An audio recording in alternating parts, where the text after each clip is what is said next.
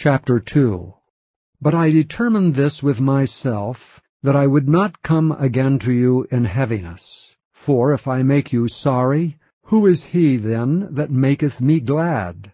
But the same which is made sorry by me.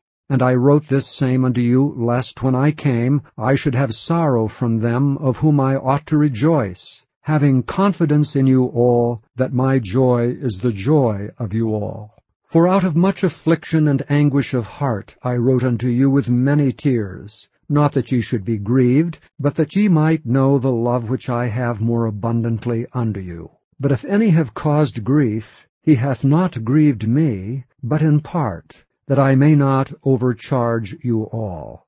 Sufficient to such a man is this punishment, which was inflicted of many, so that contrariwise ye ought rather to forgive him, and comfort him, lest perhaps such a one should be swallowed up with overmuch sorrow.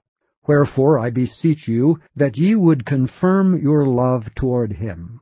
For to this end also did I write, that I might know the proof of you, whether ye be obedient in all things. To whom ye forgive anything, I forgive also. And if I forgave anything, to whom I forgave it for your sakes, forgave I it in the person of Christ. Lest Satan should get an advantage of us, for we are not ignorant of his devices. Furthermore, when I came to Troas to preach Christ's gospel, and a door was opened unto me of the Lord, I had no rest in my spirit, because I found not Titus my brother.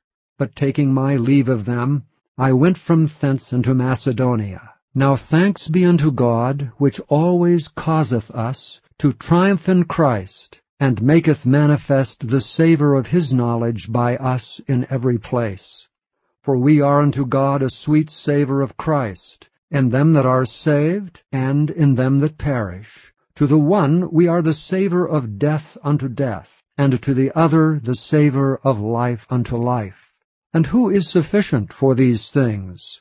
For we are not as many which corrupt the word of God, but as of sincerity, but as of God. In the sight of God speak we in Christ.